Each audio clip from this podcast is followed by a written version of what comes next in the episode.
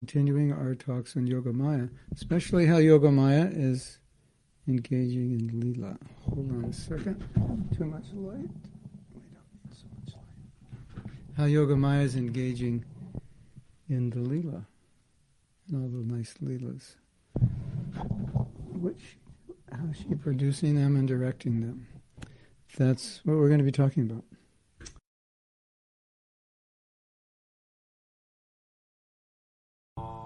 Now, some kirtan. Something, something, something.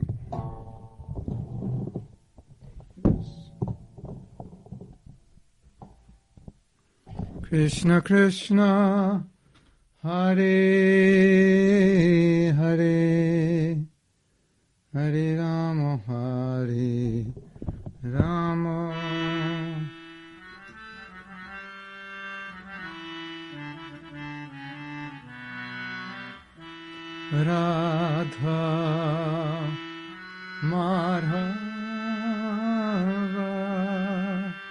Kunja Bihari Radha Madhava Kunja Bihari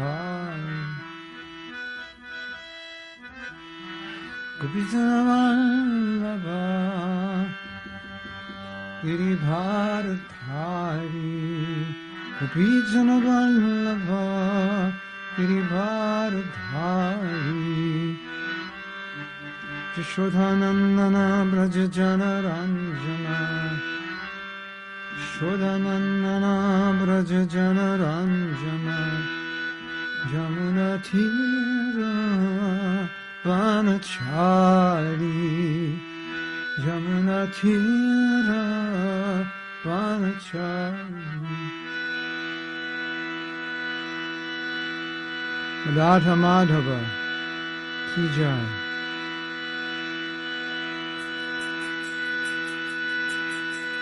Radha Madhava. Gunjabi Hari.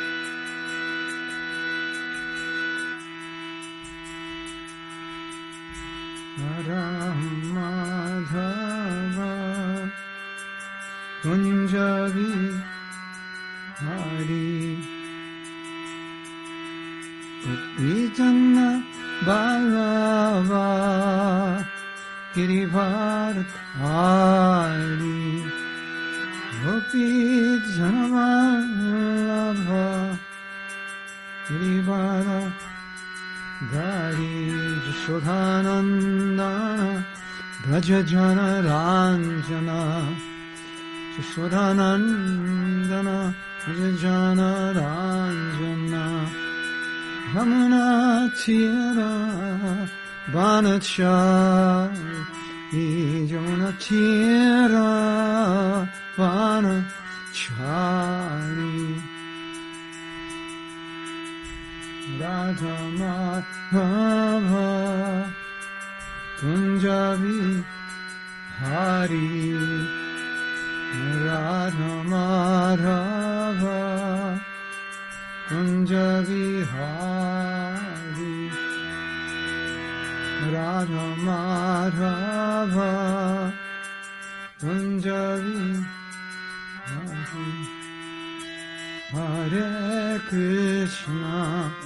Hare Krishna, Krishna Krishna, Hare Hare, Hare Rama, Hare Rama, Rama Rama, Hare Hare, Hare Krishna, Hare Krishna, Krishna Krishna Hare Hare Hare Rama Hare Rama Rama Rama Hare Hare Krishna Hare Krishna Krishna Krishna Hare Hare Hare Rama, Hare Rama, Rama Rama, Hare Hare, Hare Krishna, Hare Krishna, Hare Krishna. Oh, Krishna, Krishna, Hare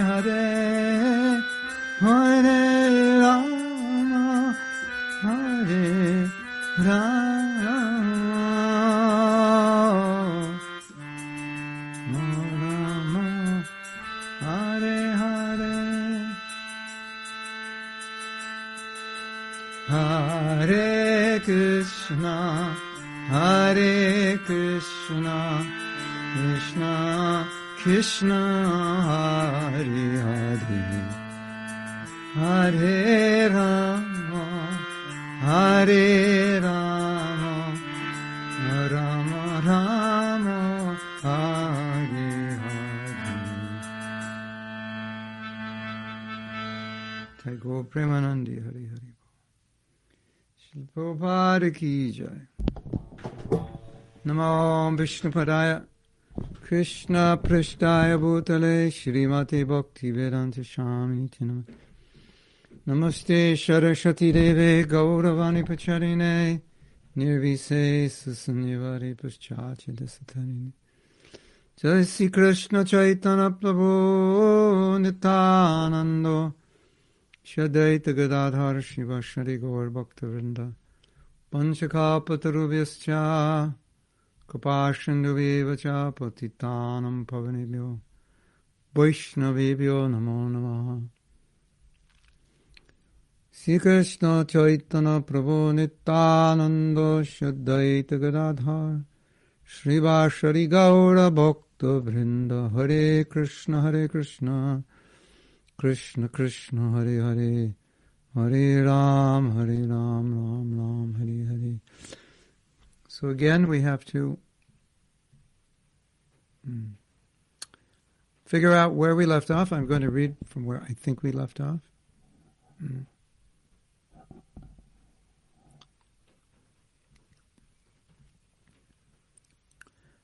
This, I believe, takes us to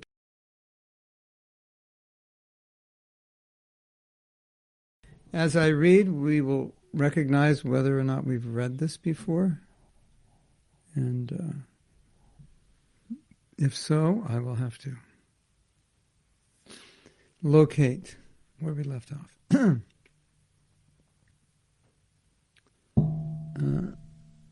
so, in time, they too would forget that Krishna's queens were once gopis. After all, by the arrangement of Yogamaya, the gopis would still be in Braja. How could they be elsewhere?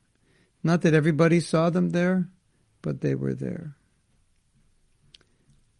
And so the Brajbasis and Krishna's crying after one another would begin anew, because that was the way of love. So there's this apparent separation.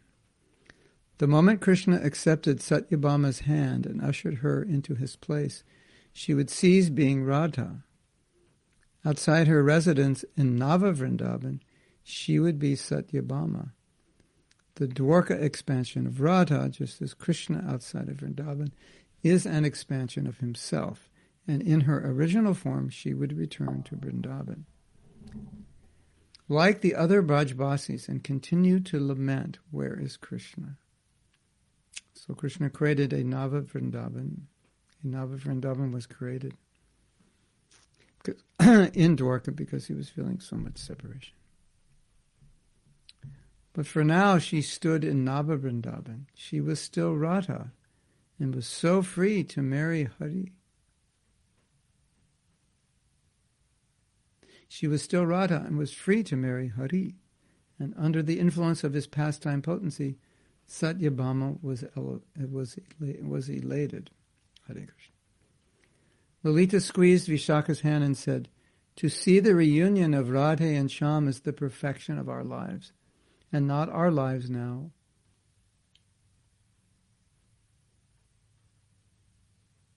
No, it says, Now our lives are all successful and all perfect. Typo. Hmm. So, as we discussed before, Radha, when Radha expands into Dwarka, she becomes Satya Satyabhama. And now they're married. Well, were Radha and Krishna ever married as Satyabhama? And Dwarkadish, yes. And there was a fun play of Radha and Krishna on being married. Now, I don't know if you know this, but Jiva Goswami had followers who couldn't accept that Krishna would be so immoral as to have union with the wives of other men. And so he had to say that he was married to all of those women, and Radha and Krishna were also married. So he said that, he wrote that. But it was for that specific reason, because they those people could not understand. They were attached, to attach to morality. That's how they were conditioned. But it's not entirely untrue, because in the spiritual world, there are different places. And there's a place in Goloka where Radha and Krishna are married. It's outside of Braj. A little bit outside, still considered Goloka. But in that place, they're married. And so that serves the desires of those who want to see them married, or who believe they're married, or who want a relationship with Radha and Krishna who are married. So, as we were speaking last Wednesday, that Krishna reciprocates with every relationship. He has a form and a place to reciprocate with whatever kind of relationship the devotee wants. So that's there also, just in case you're interested in it. But generally, because Mahaprabhu came to give love in the mood of the residents of Braj, most Gaudiya Vaishnavas would not be interested in that, but it is there for the asking. If one, well, you don't even have to ask for it. If that is what you want, it will be given to you. Um, th- I wanted, this morning I was. Um, Vijay Lakshmi had written me something about once you go back to the spiritual world, you don't come back again. And um, there was something I was reading and preparing for class that I, I didn't put in. Perhaps I should have, but it tells the story of Uddhava and Dwarka, and then Uddhava going back to the spiritual world. So from the Dwarka, Bhauma Dwarka, Dwarka on this planet, which is also Krishna's abode, it's a transcendental abode. From there, he went to Dwarka in the spiritual world. And it was, you know, he just showed up like, yeah, here I am. Not like, I'm back, sorry I was gone, but just like, never gone. Just, you know, like nothing happened. Kind of like waking up from a dream and you forget the dream and it's just, you know, your life just keeps going. So I decided uh, let me Google and see, not Google, let me go to the database and see what Prabhupada said about going back to Godhead. What, what's it like? Specifically, do you remember your existence in this world? And Prabhupada said, no, you don't. You just go back there and it's like, it's just normal. And you don't remember this existence. And you know, some people say, well, don't you need to remember it so you won't go back into it? And the answer is no. You don't have to. Neither would you want to. Um, or sometimes we get the idea if it's kind of like you show up in the spiritual world and for a second you just kind of oh oh oh never mind you know kind of like you know, that ever happened to you? Something strange happens for a second, and then you just kind of forget about it and go on, kind of like a deja vu thing. Oh, I think I've been here before, or whatever. So, at at best, it's like, oh, what was that?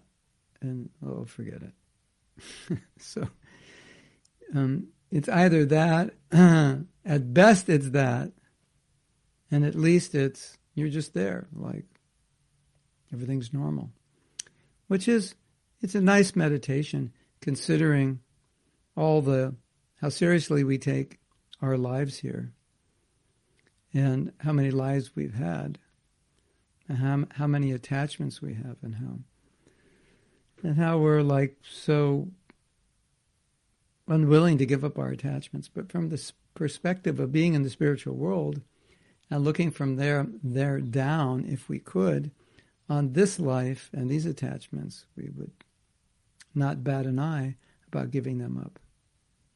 So that's nice to meditate on that that even though we're attached to so many things when you go back to the spiritual world this is all it was just like you wake up and it's like oh i had a bad dream you know and you just forget it it's like whatever just one big bad dream. And for us, it seems like quite a long dream. But in the light of eternity, it was, you know, most dreams are not that long. Just, from what I'm told, the dream, which looks like it, you know, you're doing something for quite a while, it's only a few minutes. And there you are, you're just back, and everything is just like totally, perfectly wonderful. And yes, okay. Sound good? You want to go? Okay.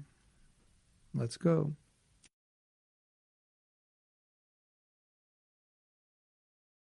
Hearing about uh, the spiritual world is kind of it really as I said I said the other day it hearing about the spiritual world I I, I see it if I were to give an analogy kind of like a reorientation like you've been in prison. Let's say you've been in prison your whole life and now you're 70 and you have to you have to start learning about what life is outside the prison because you're not prepared for it.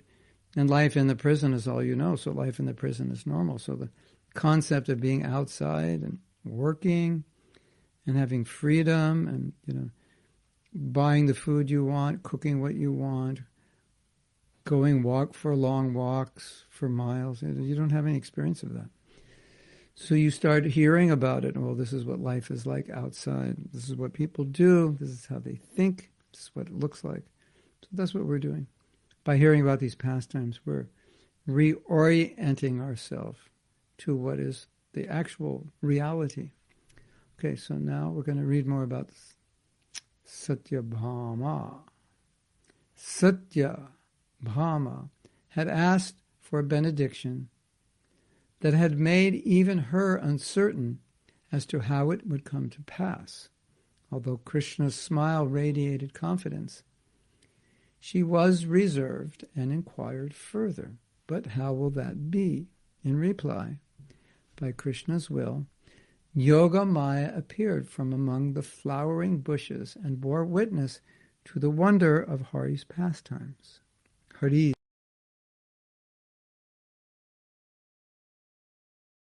O Radha, do not doubt that at this very moment you are standing in the beautiful and opulent abode of Braja. So they're in Nava, Vrindavan, which is built in Dwarka, which is non different from Vrindavan, and so now she's not Satyabhama, she's Radha.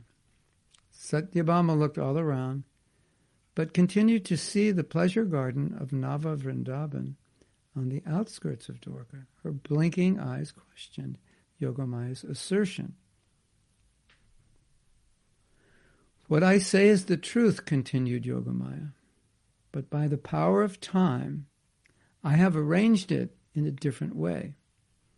O Radha, origin of all potencies, Look within your heart, and you will directly see that you are now in Vrindavan and that Krishna is standing by your side. Then Yogamaya disappeared. Satyabhama looked at Krishna.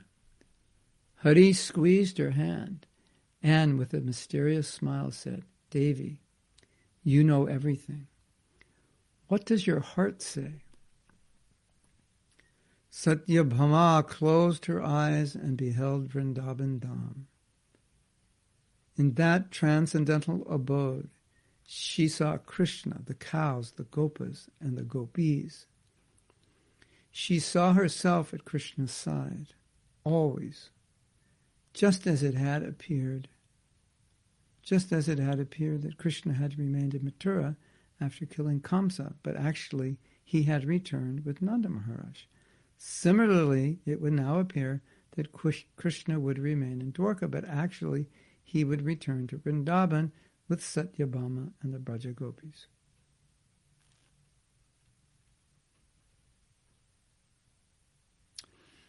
When Krishna went back to Vrindavan, nobody saw him. But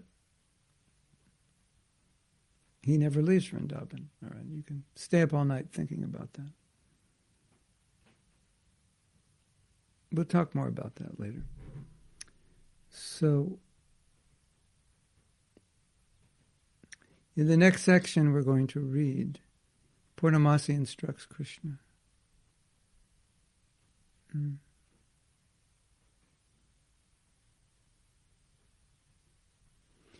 Of course, Purnam Yogamaya has arranged this Nava to soothe Krishna's feelings of separation. So, Daruka who was accustomed to royal receptions, was astounded by the intimacy and spontaneity of the Brajabasi's welcome. So I'm not sure what, what's going on here. It sounds like Krishna. Unfortunately, I don't have the context. It sounds like either it's Nava Vrindavan and the Brajabasis are treating him as Brajabasis, do treat Krishna, informally, or they've gone back to Vrindavan. Uh, same difference. So he's he's never seen this before because Krishna is treated reverentially wherever Daruka has taken him. And he was even more astonished by the way Krishna lovingly reciprocated with the Brajbasis. Krishna was not dispensing the mercy of the Almighty Lord with the wisp of a smile, a slight glance, or a salutatory wave. He was wholeheartedly embracing his friends, laughing and smiling with each of them, and placing his own garlands around their necks. So this is something you don't see in the, the other forms of Krishna doing. He smeared the foot dust of his elders over his body, asked about their family's welfare, and humbly begged for their blessings.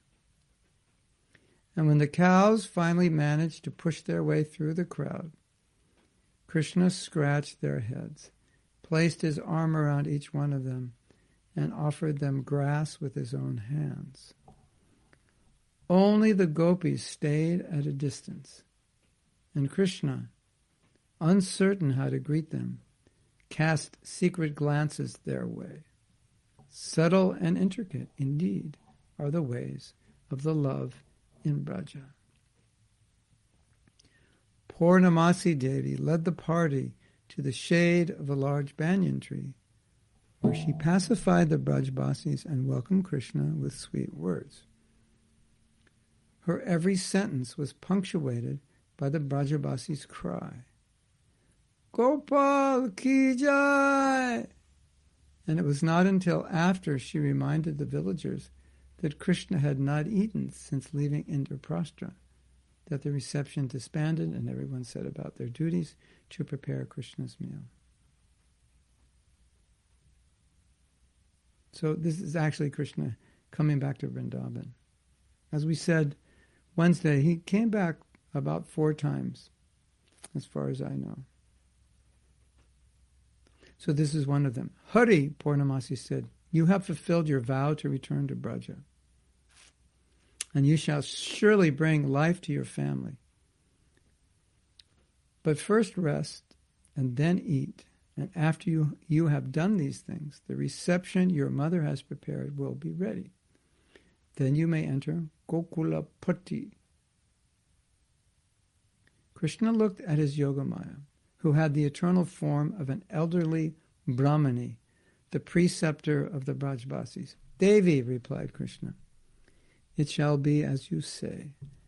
I shall certainly wait to see my parents.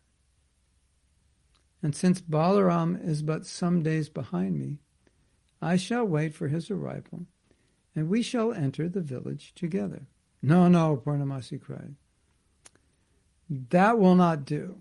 Krishna, you have made the gopas, gopis, and your parents wait all these years. Now you are at the doorstep. You again make them wait for mere formality? Krishna raised his eyebrows as, to, as if to ask, Formality? Purnamasi answered, Baladev will come when he comes. We will hold a separate reception for him. But just now, everyone, everyone wants to greet you, and you should not disappoint them. Purnamasi pointed to the Brajbasis scurrying here and there, setting out a banquet for his pleasure. In a voice full of emotion, she said, They have suffered enough. Do not make them suffer anymore. Of course, the suffering was caused by her because it had a purpose. So these are Leelas. Um, we're reading Leelas now. And then uh, some other philosophical points will come up in due course. These are Leelas in which Yogamaya is partaking directly. So I thought we would include the, this, we would read this to see how Yogamaya not only arranges the Leela, but sometimes participates, participates in it. As Purnamasi, the elderly Brahmani, female Brahman. Brahmani is female for Brahmana. Another story. Suddenly, Krishna's door opened with a knock, excuse me, without a knock. He looked up and saw Madhu, then Purnamasi, and finally Vrinda file into his room. Krishna wiped his tears and rose to greet the Guru of the Brajbasis, Purnamasi. He bowed before the old Brahmani and offered her a sitting place. So he was crying. Must be some scene of separation. Although he was in no condition to receive guests, it would be wrong to be inhospitable. So it sounds like Krishna um, has either been refused the darshan of Radharani for misbehaving, or some similar situation where he's feeling separation and crying. Purnamasi was dressed in the reddish garments of an ascetic. Means probably more like orange, right? Orangish reddish. She was tall, fair complexioned, and had hair the color of kasha flowers. Merely seeing her gave Krishna hope. Here was the goddess known and worshipped in the assembly of perfected saints as Yogamaya. She was Krishna's internal potency who makes all arrangements for Krishna's pastimes. And she had appeared in Vrindavan as an austere old lady. But by the order of her guru, Narada Muni, she had left her son, Sandipani Muni, in Avantipur, and out of love for Krishna had moved to Gokul. This description of Purnamasi is based on Gopal Champu and Sri Sri Radha Krishna Ganoddesha Dipika. In the dim lamplight, Krishna could see Purnamasi smile as she said, O oh child, why are you distressed? You are constantly bathed in the love of the Brajbasis. How then can you be unhappy? For the first time since her arrival, Purnamasi displayed her own sorrow. Like a thief confessing a crime, she began to weep softly. The people of Braj are not at fault. Rather, I am to blame. Hmm. Now, she's, it seems, appears that Purnamasi is questioning her arrangements because it's causing so much suffering. And so she's saying, you know, all this suffering, it's my fault. This is what she's saying, quite dramatic. Like a thief confessing a crime, she began to weep softly. The people of Braj are not at fault, rather, I am to blame. Vrinda Devi put her hand upon Purnamasi's back to comfort her as the Brahmani continued. In the days of your childhood, the gopis' parents had set their hearts on you as the match for their daughters to serve your parakya pastimes. I was the one who changed their minds. She's saying that all the gopas and gopis wanted their daughters to marry Krishna, but she influenced them not to. Then I created an illusion throughout Braja that the gopis had been married to other men. But there was no real wedding between the gopis and the gopas. Krishna asked, if the gopis were not truly married, how was it that they lived in the homes of their in laws? So now we're going back to, again, this the second set of gopis Leela is, is being explained. Purnamasi explained, By my magical powers, I made the Brajbasis dream of the gopis' marriage and accept that dream as reality. In effect, there were no real marriages, just dreams of marriages. And so the gopis are not truly married. So she's lamenting because all the parents wanted to have their daughters marry Krishna. Uh, or all the gopis wanted their daughters to marry, and factually they never did. It just seemed like they did, so she she's feeling bad. Well, I just tricked them. They think that all their daughters were married, but actually they weren't married. Vrinda shook her head as Purnamasi answered. That is not correct. Their marital relationships arose out of a dream, a dream-like illusion, and therefore they are unreal. Since the gopis' fathers never sought to give their daughters to anyone but you, they never actually gifted their daughters to anyone.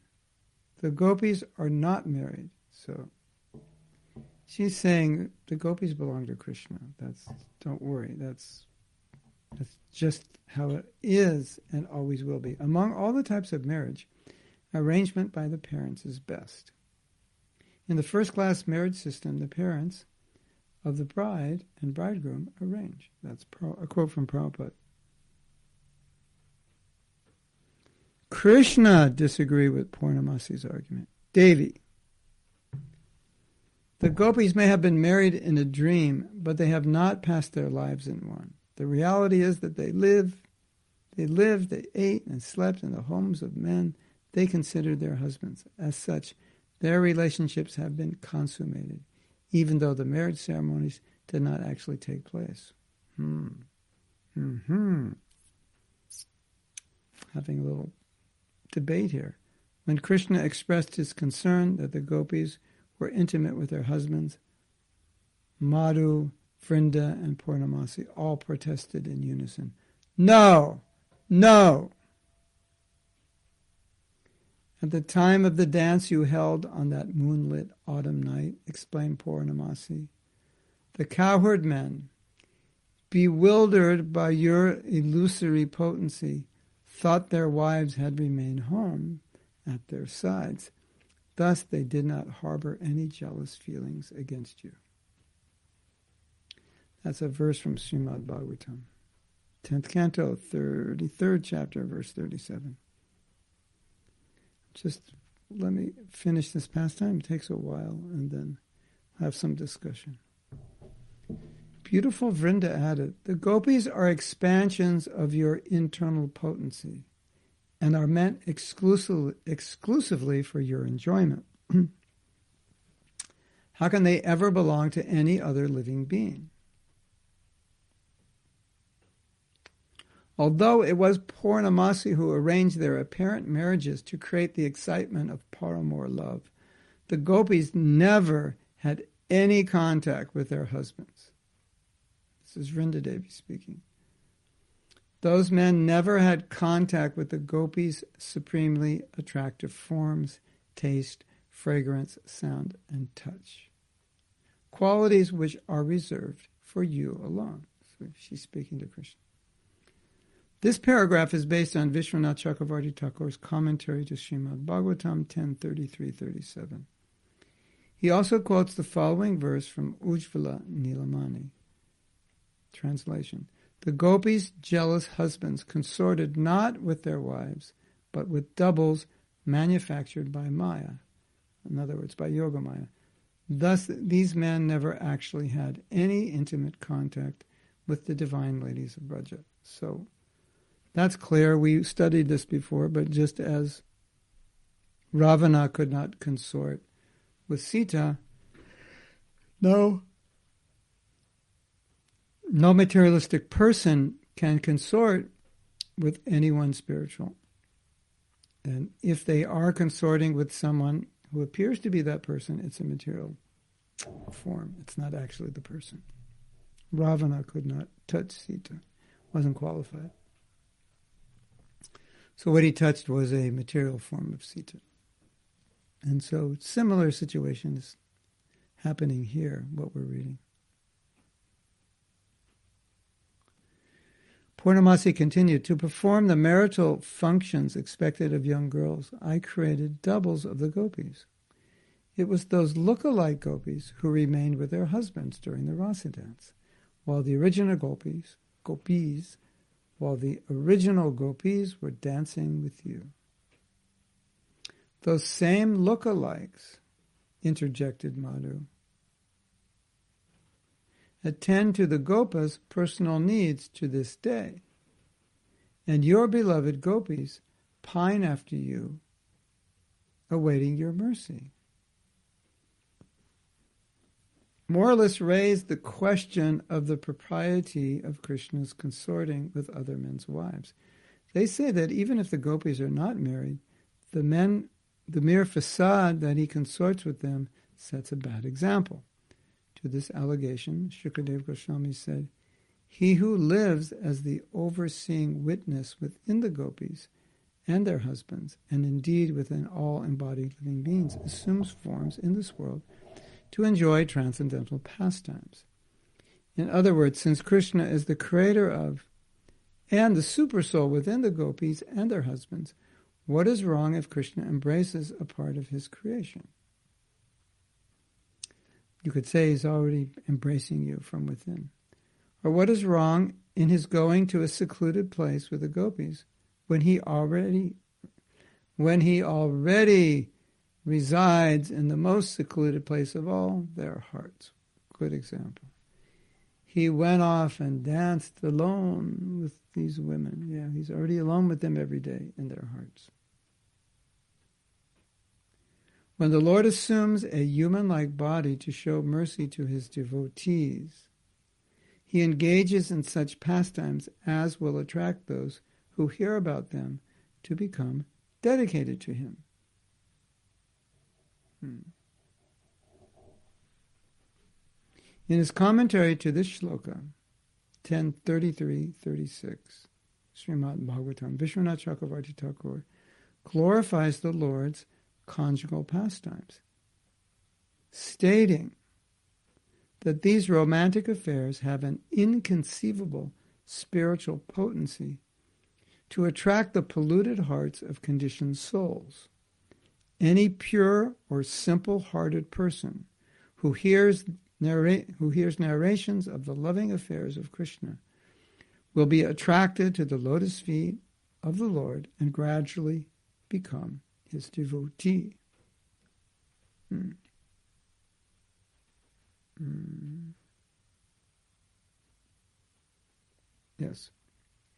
So, you know, it's interesting to to look at the Leela from these two perspectives. The perspective we've been talking about is that everything is being done to satisfy the devotee's desire for love and to satisfy Krishna's desire for love, but it's also it's also being done for the practicing devotees like ourselves.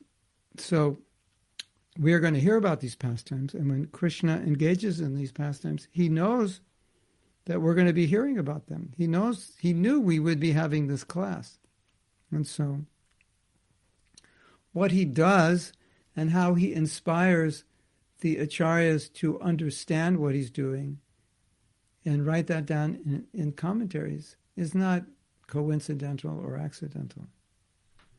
Everything Krishna is doing in his Leela not only will enhance the love of the gopis, it will enhance our love. It was for our benefit. So, as we know, Krishna, with one action, can do many things. That's a sign of a great person.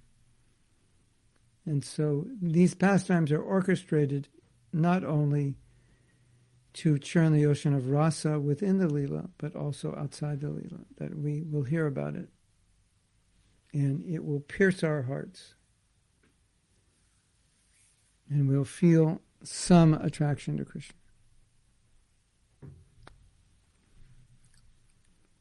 So this is continuing the same story. A ray of hope appeared before Krishna. Purnamasi had surely spoken the truth, but then, how could such a complex illusion be explained or even revealed to the simple Brajbasis in a way that they would believe it beyond a shadow of a doubt? As if reading his mind, saintly Yogamaya said, Hari, don't worry. I will disclose these events in I will disclose these events in a suitable way at a suitable time.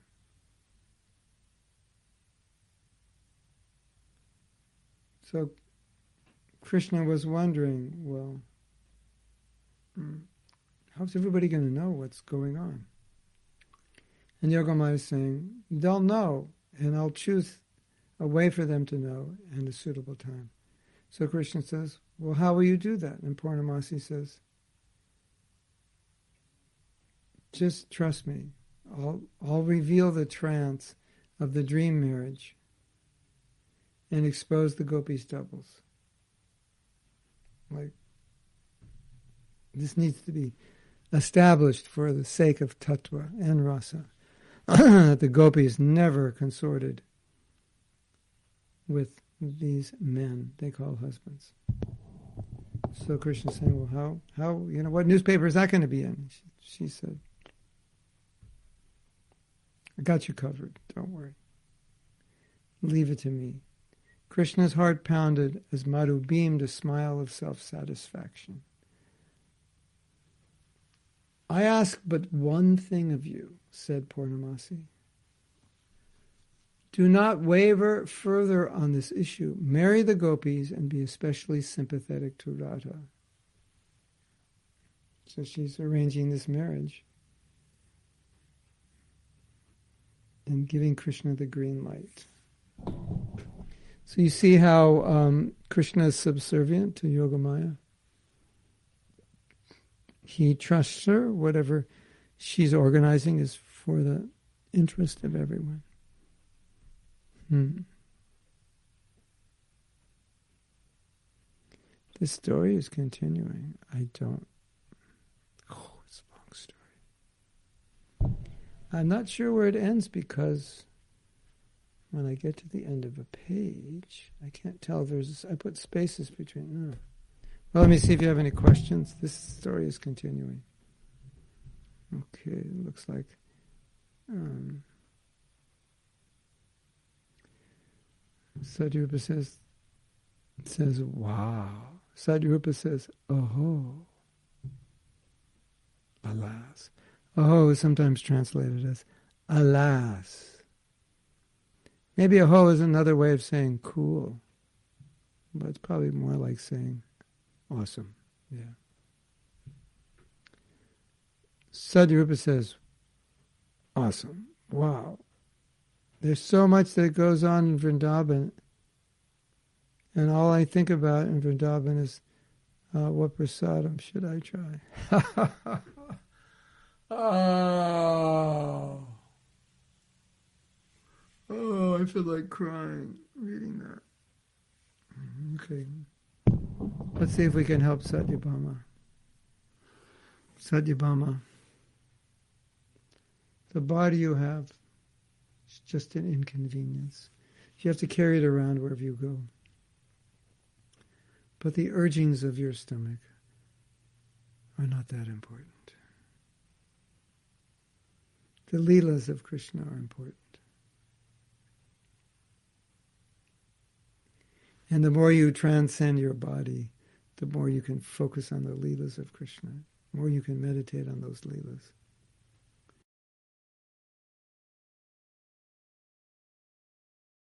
Eat anymore, and that will solve your problem of what's to eat. You know, we that problem was solved for us when we first went to Vrindavan in 1975. You know how that problem was solved? It was very easy. There wasn't anything to eat. It was just prasadam at designated times. Bas, that was it. No mas. Nada. That solved that problem, right? And we were told when you're in the Dham, no sense gratification.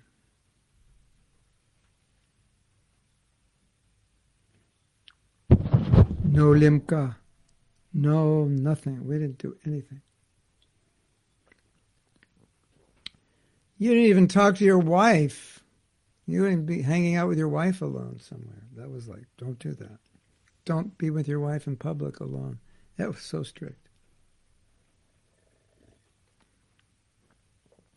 And the idea was the Dham is for the renunciates. So if you're not a renunciate, that you have to live like a renunciate. Because not Vrindavan, not Mayapur, but Vrindavan. That's how it, we were told. This place is for renunciates. So if you're a grihasta, you live like a renunciate while you're here. Things have become a little different. More devotees come, more devotees live, but at least when uh, we went there, we were told to be very strict. Yes, but it's also the place of Radharani, so there's so much compassion. You can feel the compassion. Radharani, Radharani, Radharani, Radhe Radhe.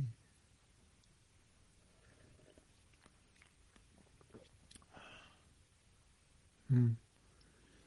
You know, the frustrating, frustrating thing, but it is one frustrating thing about being in Vrindavan is that you know if you had the eyes, you would see Krishna. You would see all the Leelas. Because they're eternally going on. And you're there and you don't see them. It's frustrating.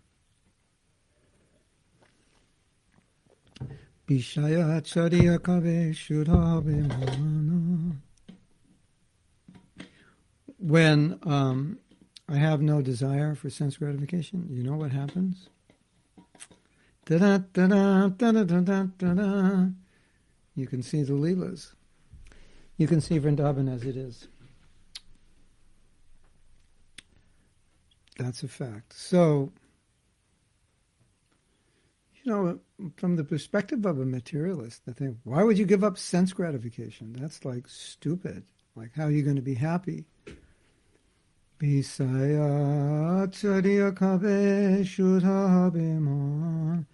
I give up the desire for sense gratification and my mind becomes purified, then at that point I can actually see Vrindavan. And then when I see Vrindavan, it's going to be amazing.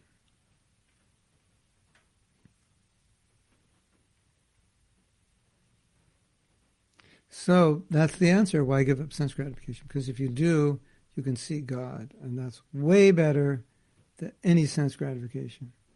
You can see the spiritual world way better than sense gratification. You can see yourself. You can experience yourself as a pure, pure bliss, pure knowledge, and eternity. That's better than sense gratification, right? And a lot of us are afraid to give up our sense gratification. But factually, we should be afraid not to give it up. That makes more sense. To be afraid to give up sense gratification doesn't make sense because by that sense gratification, you're blocking your ability.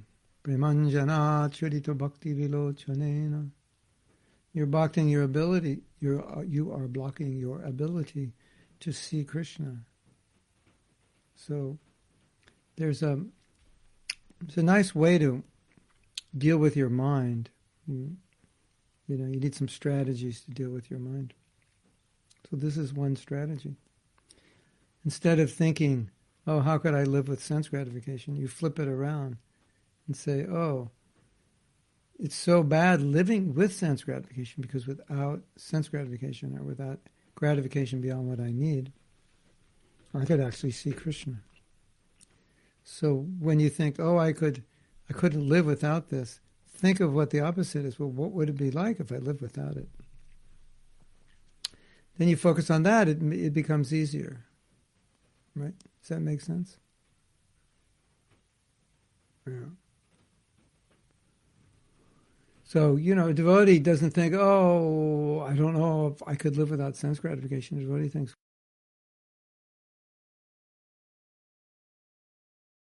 not so advanced yet, but at least you could understand philosophically of what it would be like if you had no desire for sense gratification, and you can pray for that.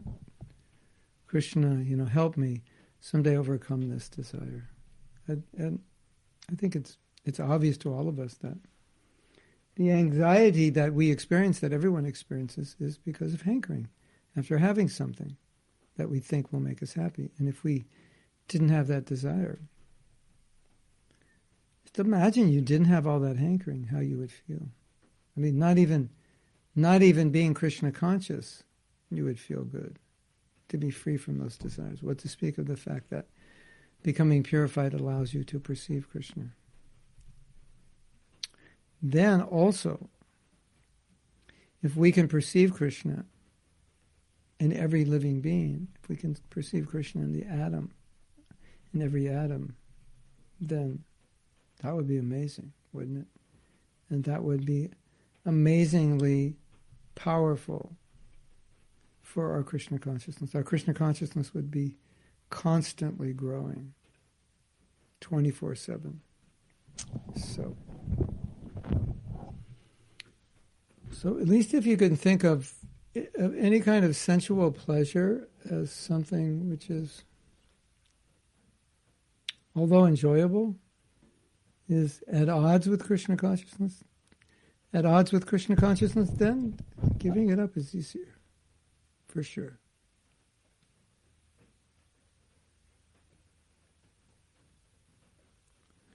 Krista is saying, when is one qualified to visit Vrindavan for the first time?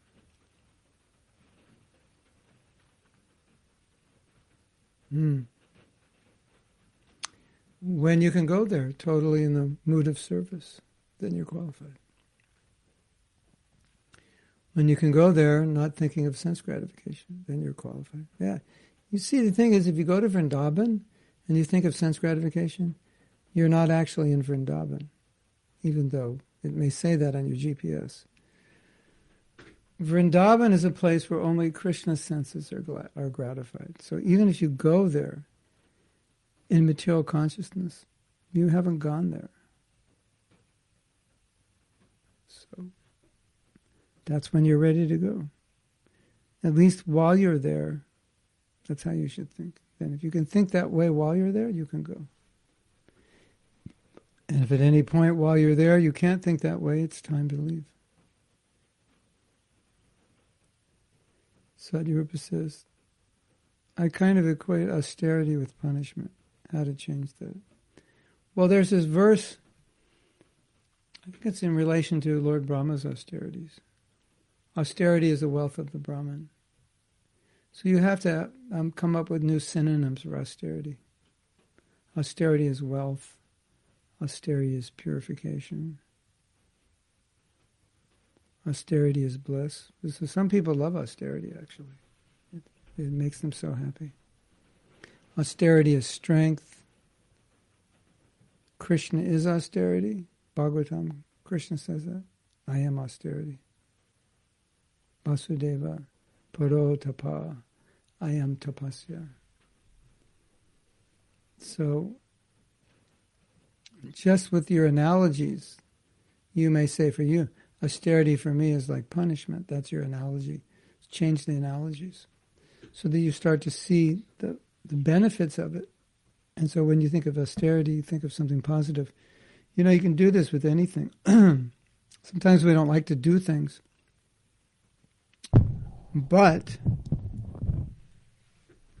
if you think of the positive side of it, then the thing that maybe it was difficult or distasteful can take on a very positive outlook and be a, have, be a positive experience for you. And if it's a positive experience, then you'll want to do it again. And if it's negative, you'll want to avoid it. So you can take anything negative, negative and reformat it and re-understand it. Austerity, it may be difficult, but it's extremely purifying. And so, don't you want to get purified? It's a quick, quick way to get purified. Austerity is pleasing to Prabhupada. Don't you want to please Prabhupada? Yeah. Do austerity. You make him happy.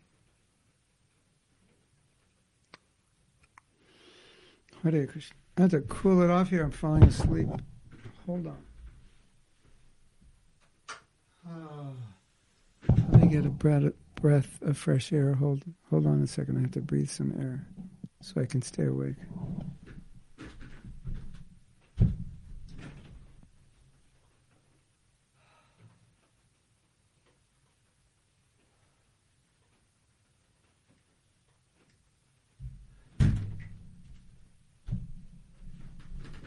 Yeah, I, I found in, in dealing with the mind, you need some strategies.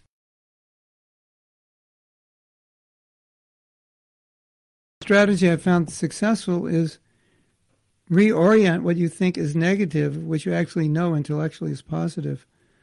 Reorient it with positive synonyms, synonyms positive analogies, positive visions. So it's like, you know, you're going to do something it's not pleasing or comfortable, but it's really good for you. So you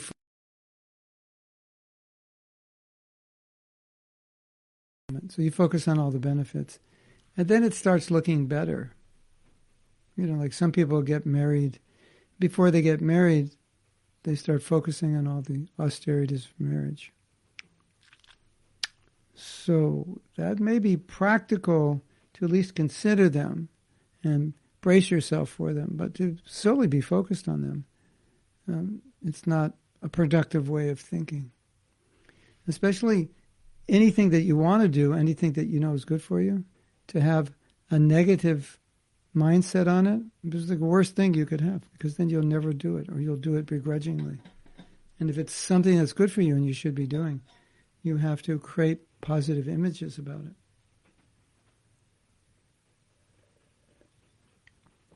like say for example people who they say i'm a night person and if you just say the word morning it makes them like kind of feel icky. You know people like that you say early morning and they kind of like ooh, shrill make a face. And they say i'm a night owl and they light up. But early morning i can't do it. So they have to whatever pleasure they're getting from being a night owl, they have to kind of transfer that to the early morning. In thinking this early morning will even be better than the late night. And so you have a positive image. Because if you don't have a positive image, it's really difficult to do something. You know, students, what gets a student through through his education, a lot of times it's just, well, there's a stick behind him called the parents. They're going to beat him up if he doesn't do it. But a lot of times it's the career motivation. So they don't like what they're doing, but it, in a sense, becomes positive because they like the career. So they also do austerity. Mountain climbers do austerity, people who ski, people who surf, they all do austerity. But they do it because there's pleasure in it. So austerity is, so valuable for Krishna consciousness. And if we don't do enough austerity, we can experience kind of suffering from not doing austerity. So, Satyarupa, if you think austerity is suffering, also it would be nice if you thought not doing austerity is even more suffering.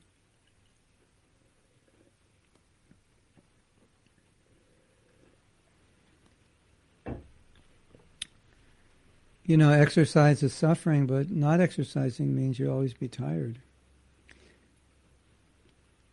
So, not exercising is actually more suffering. So, if you reorient yourself that way, then it's easy to maintain some kind of exercise. Because not exercising, although more comfortable, ends up making you more miserable. And austerity will make you happy, even if while doing it you're not so happy.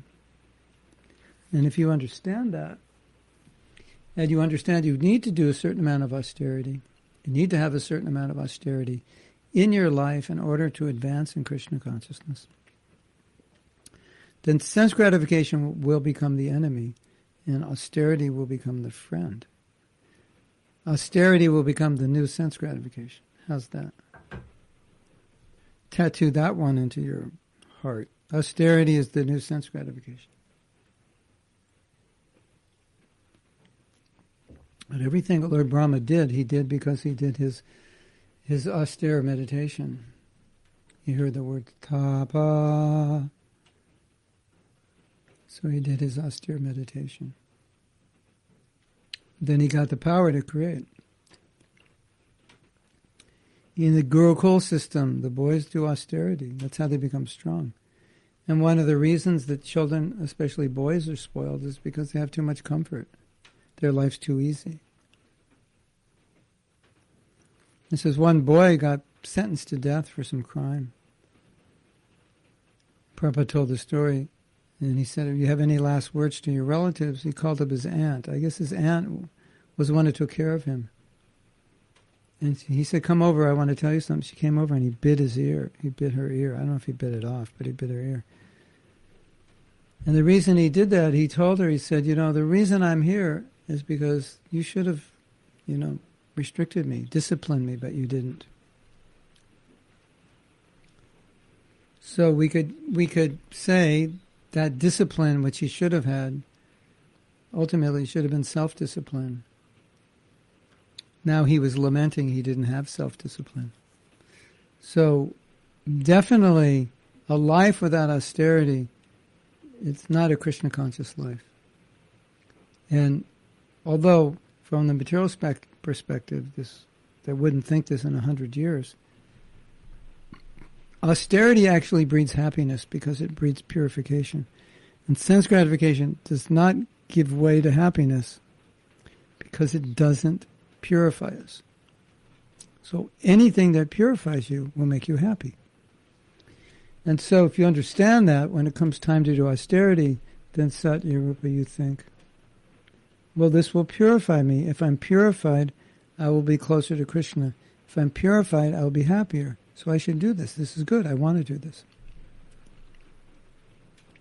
You know, like sometimes we go in parikrama and they say, well, you know, it's better to go barefoot. So we look at one another and say, are you going barefoot? No, you going barefoot. And, and you may have very sensitive feet. But you might think, no, this is the way to do parikrama, and I want my feet to be touching the earth of the Dham.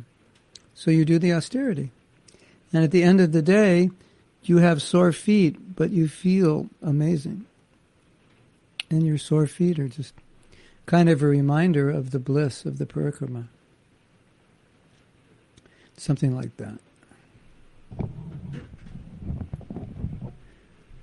That T-shirt would be.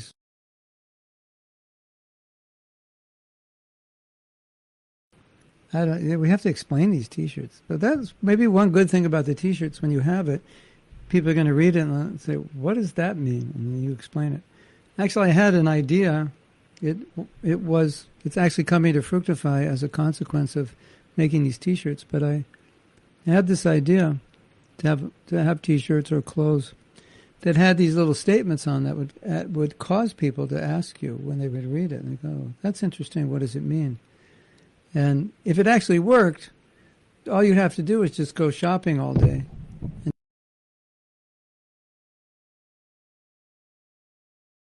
what does that mean? Anyway, we'll see when you all get the T-shirts. We're we're revamping the website. It's actually happening. The company's coming along, and I think within a few weeks we'll be able to launch it. At least by the end of March at the latest.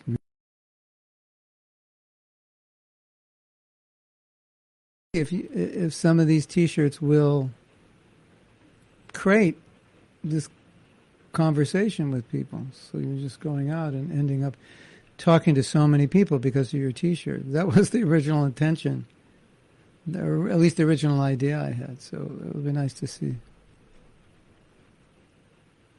So Satyarupa says that there's so much suffering. Why suffer more? There's so much suffering because we haven't suffered enough to get rid of the suffering. There's so much suffering because we're trying to enjoy. There's so much enjoyment because we try to suffer. Tapasya is voluntary, voluntarily suffering. There's so much suffering, but we're suffering because we're not doing tapasya.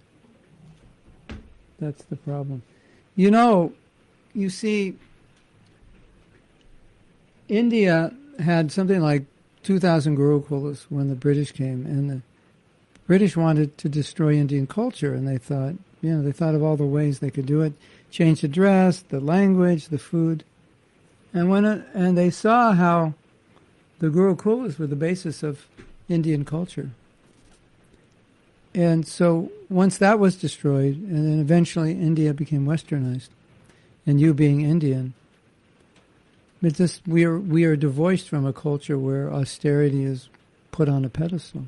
But in the Gurukula, austerity is put on the pedestal, and so because it's Gurukula was a such an important and common institution in that culture, austerity as something good was in self-discipline and so forth was imbibed within that culture but it's not imbibed within our culture. It's the opposite. So that's why we have trouble with too much austerity. I, re- I remember i was it's like six months ago or so so i was thinking traveling is so austere and i haven't traveled six months ago, I hadn't traveled like four months, three or four months. And I say, you know, my life is a bit, is a lot easier than it used to be. I need some more austerity. And like the next day, someone said, can you give class at, um, it's going to be, you know, eight o'clock and yeah, because I was thinking, I need some austerity. You know, I need to get up at like two thirty so, you know, if you're not in that mood and you go, three o'clock, are you kidding? I have, to, I have to get my sleep. That's like too austere. I can't do that. I'll be tired all day, etc., etc. But if you're thinking in austerity terms, you're thinking, oh, what's this?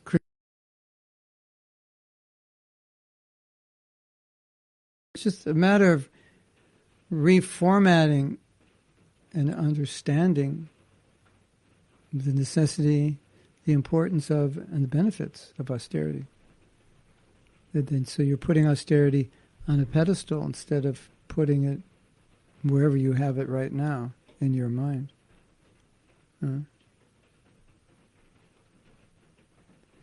So Satyarupa says, well, there's so much suffering, why suffer more?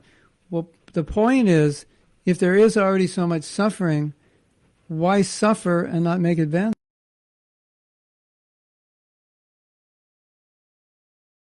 So your question is really the answer. Well, there's already so much suffering. That's the point. There already is, but the suffering is not purifying us. So suffer to get purified. That's the point. So you've just answered the question by asking it. There's already so much suffering. Why suffer more? You don't have to suffer more. Just suffer for the right reason. And if it's more, you'll end up being less because now you'll be more tolerant because you'll be advancing because of the voluntary suffering. Krista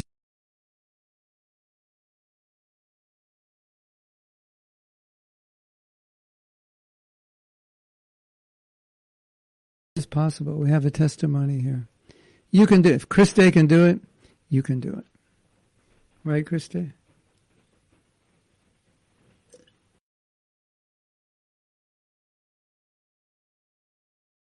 O'clock.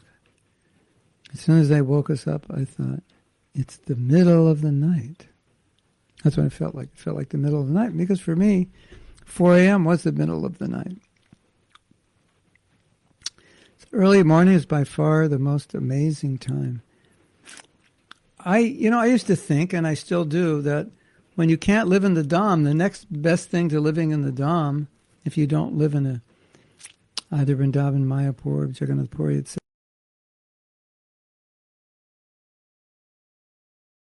Getting up early in the morning because the morning is so sattvic, it's almost like being in the Dham. It's like you have this special atmosphere in which you can, your mind can absorb anything, and um, you're just like a sponge in the morning.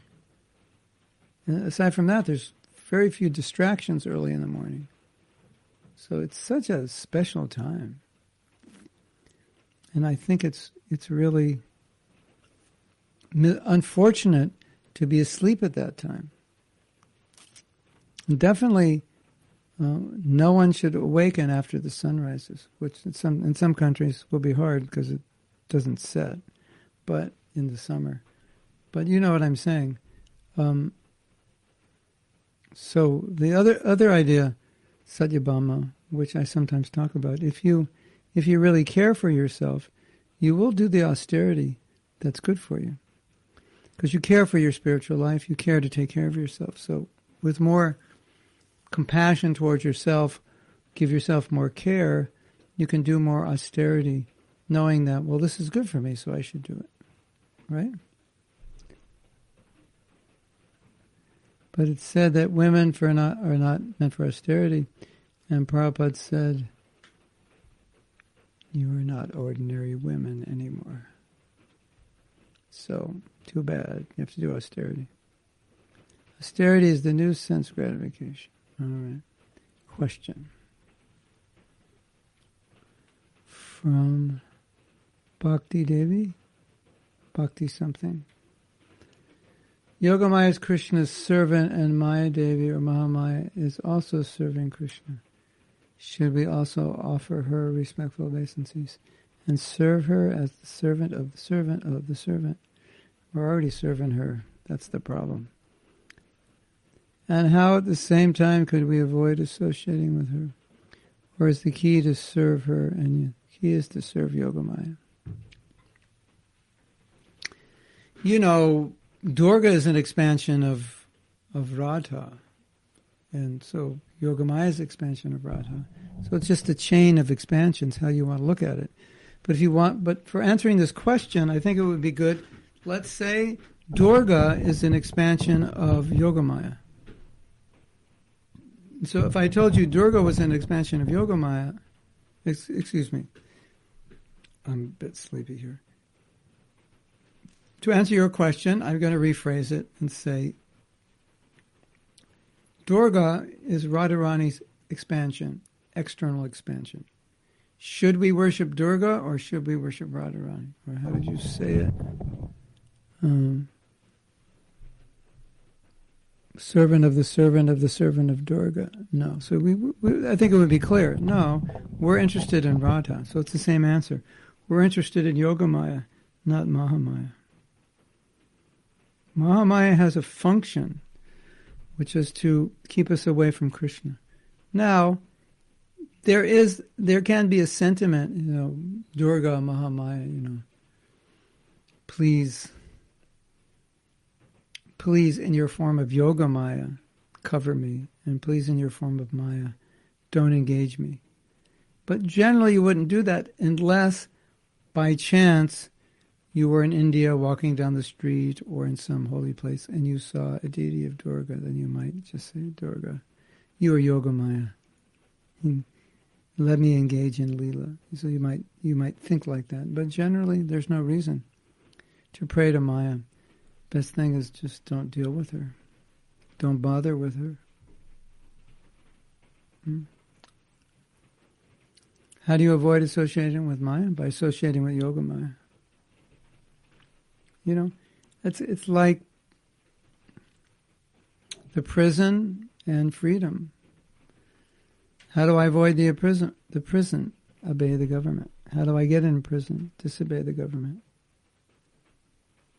So, you follow Krishna consciousness, you won't be in prison. I hope that is clear. I hope that helps you.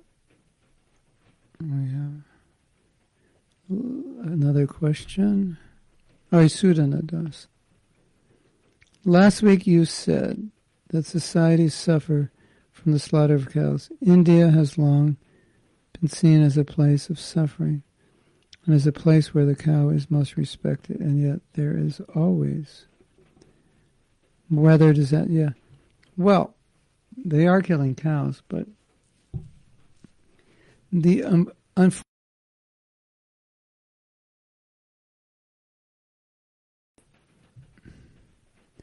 The unfortunate situation is that when you know something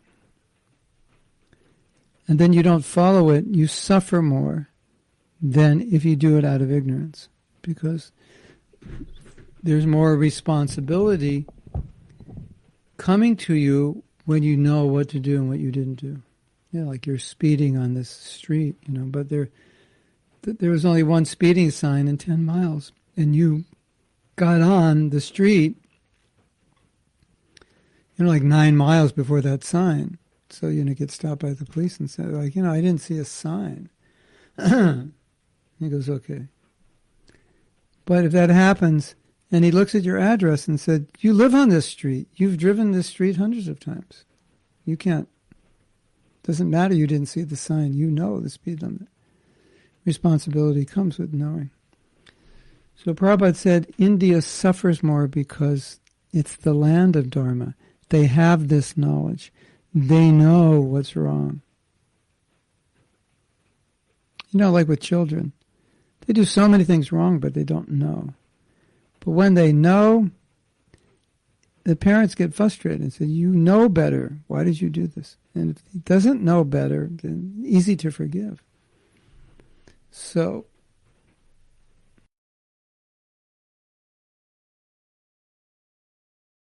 bad things going on in India now that our our scriptures speak against.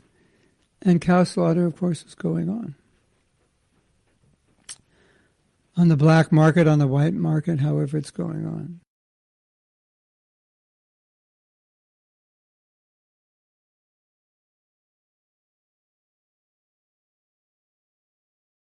Where there's a dharma in the land of dharma, there's going to be bigger problems. So Satya Rupa just made a vow. She's going to increase her austerity in baby steps. But since you vowed in front of everyone, we're holding you accountable. So please report next week what austerities you have taken so you can stay true to your word. Okay. Now, pressure is on Satya Rupa. Get a little journal and start noting your austerity. Now she's going to do some austerity right away. So think of all the austerities you can do. Kelly says, when I was doing my undergrad,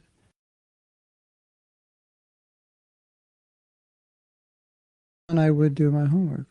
Concepts that were really confusing the next day became perfectly clear in the morning. It's amazing, isn't it? So I can attest from the mind, the mind is much more focused. Yeah, the morning, I always say the morning's a gift from Krishna. And capable of absorbing things it's true for advanced mathematics as well as philosophy. Yesterday morning, about four o'clock, I was reading about Advaita, and I was giving class that morning.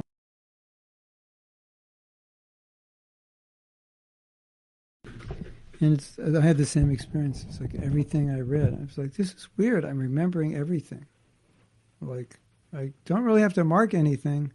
I remember it all, which is not normal at other times of the day. So I had, I think I'd written an article.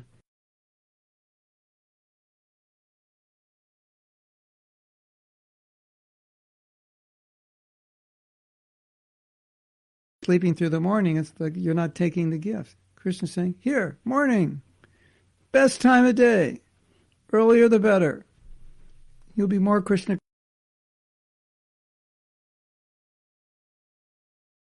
It's completely sattvic in the morning. It's ideal environment. Krishna's gift to you, and then you sleep through it. Uh, it's like someone gives you a gift and you're just like, nah.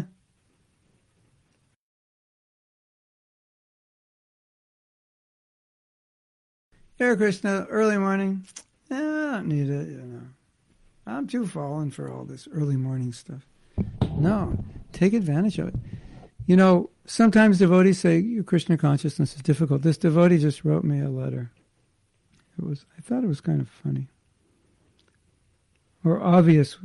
She was saying, I'm I'm finding it really difficult to be Krishna conscious. I'm not associating with devotees. I read Prabhupada's books for 15 minutes a day and I chant two rounds. And I just had to write back to her, I know this devotee, she needed to hear this. I just had to say this. And, and she wanted help. I said, How can I help you? If I chanted two rounds, if I read 15 minutes a day and had no association, I would also find it difficult to be Krishna conscious. So, so if get you know, sometimes we do things it just makes it difficult on ourselves to be Krishna conscious, right? Like it doesn't make sense. Why would why do we do that? And then we say, "Oh, it's so hard to be Krishna conscious." But the reality is, no. I'm just not doing enough of what I need to be doing to be Krishna conscious. I read every day, two hours, three hours. I chant 16 rounds. Sometimes I'm fortunate I can chant more, and I get association, and so I'm okay.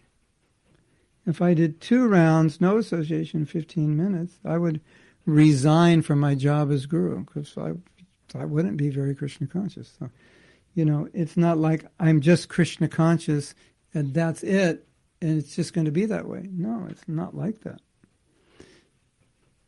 You know, it, you know, could be that way for a while, but if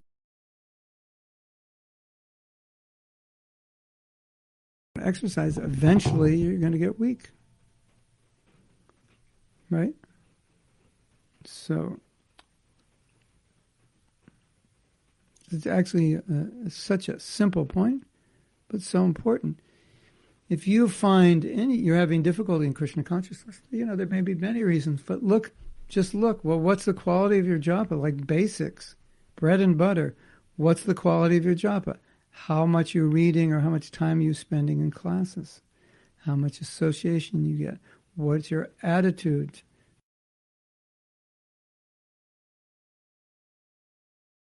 Would you have service? Are you wasting time in frivolous activity? And if the answer is yes to any of these, then just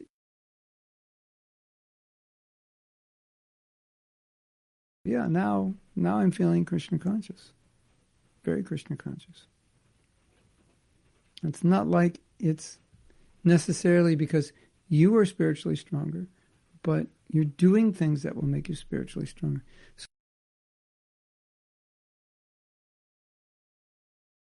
Because weakness is not always just some I don't know why thing. It, usually you can trace it out to you're not doing enough or you're doing something wrong. So, Tanya says, I did Govardhan Parikrama barefoot. A couple of hours into it, I was in excruciating pain. When we reached Radha Kunda, I broke down in tears, both from the pain and from the happiness, because I couldn't believe I was there. Somehow I reached the end of the parikrama, but I could barely walk for two days. Had huge blisters across both of my heels. I smile from ear to ear whenever I remember those ecstatic blisters. Oh, we have a book. It's called Ecstatic Blisters. Interesting book t shirt. I remember those ecstatic blisters, yeah. It's true. Um, if you if you think back to some great austerities you've done, sometimes they're the most memorable, pleasing, happy thoughts. Even though going through it, it was it was not so happy. It's yeah, the agony and the ecstasy sometimes. But the ecstasy is just under the agony. Uh, austerity is so important. You know, Prabhupada came to basically destroy materialistic civilization. And there's just too much sense gratification. It's not good. It's not healthy. And you just have to remind, if, you, if you're not aware of that, you have to remind yourself. I think I skipped Marco had a, Marco had a statement.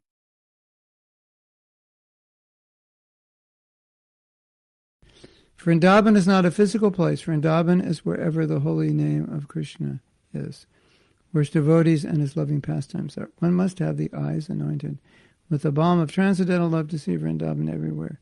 From the earthly Vrindavan in our day may be disappointing. Otherwise, it is said that unless one is seriously engaged in devotional service, one should not stay more than three days in Vrindavan. It is Radharani who decides to invite us or move away from the sacred land of God's loving pastimes with his devotees. Hare Krishna. Okay, let's all go to Vrindavan and do austerities. What do you think? Good idea? More questions. Oh no, it's Friday. We always go longer. Um, Anuradha. In fact, there are other European countries that kill more cows and they're atheists. It's not been seen. They suffer. Yeah, that's the reason because they don't know. Sin committed in knowledge bears greater sinful reactions. But give those countries time. They'll also. They'll also, you know, well, I mean, look at World War II. That was huge suffering.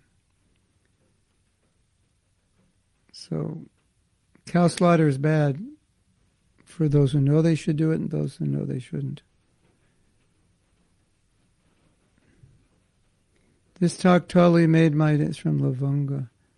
I was just thinking about how my day went so much better when I was doing austerity to chant on my job early in the morning before the sun was up. Yep.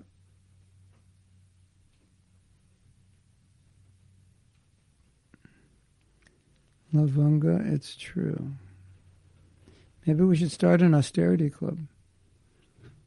Like, uh, I don't know what would we do. 64 rounds every Saturday. I forgot to look at my early morning sadhana as austerity. Thank you. Yeah.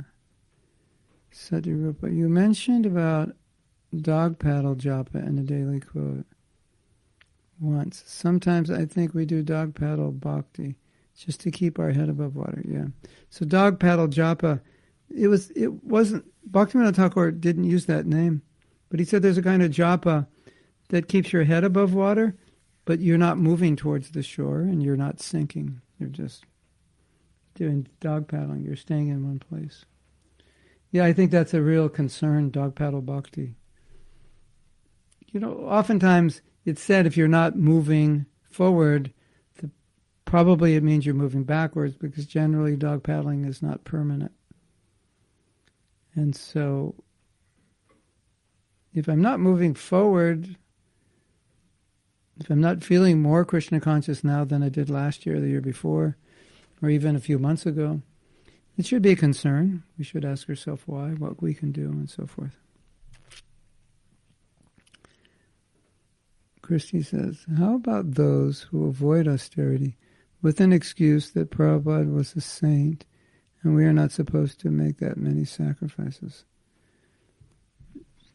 That may be okay that you can't imitate, but there are certain things he asked us to do. So, at least those we should do. And those of us who were with Prabhupada know that it wasn't like he ever stopped us from doing austerity. He said, no, no, that's too much. Don't do that. No. Definitely not. Okay, we're going to end today at 9.32 Eastern Standard Time. Hare Krishna, everyone. And uh, Yoga Maya is amazing. That's all I can say. Srila Prabhupada ki jai Gaura Premanande. Hari Hari Bol.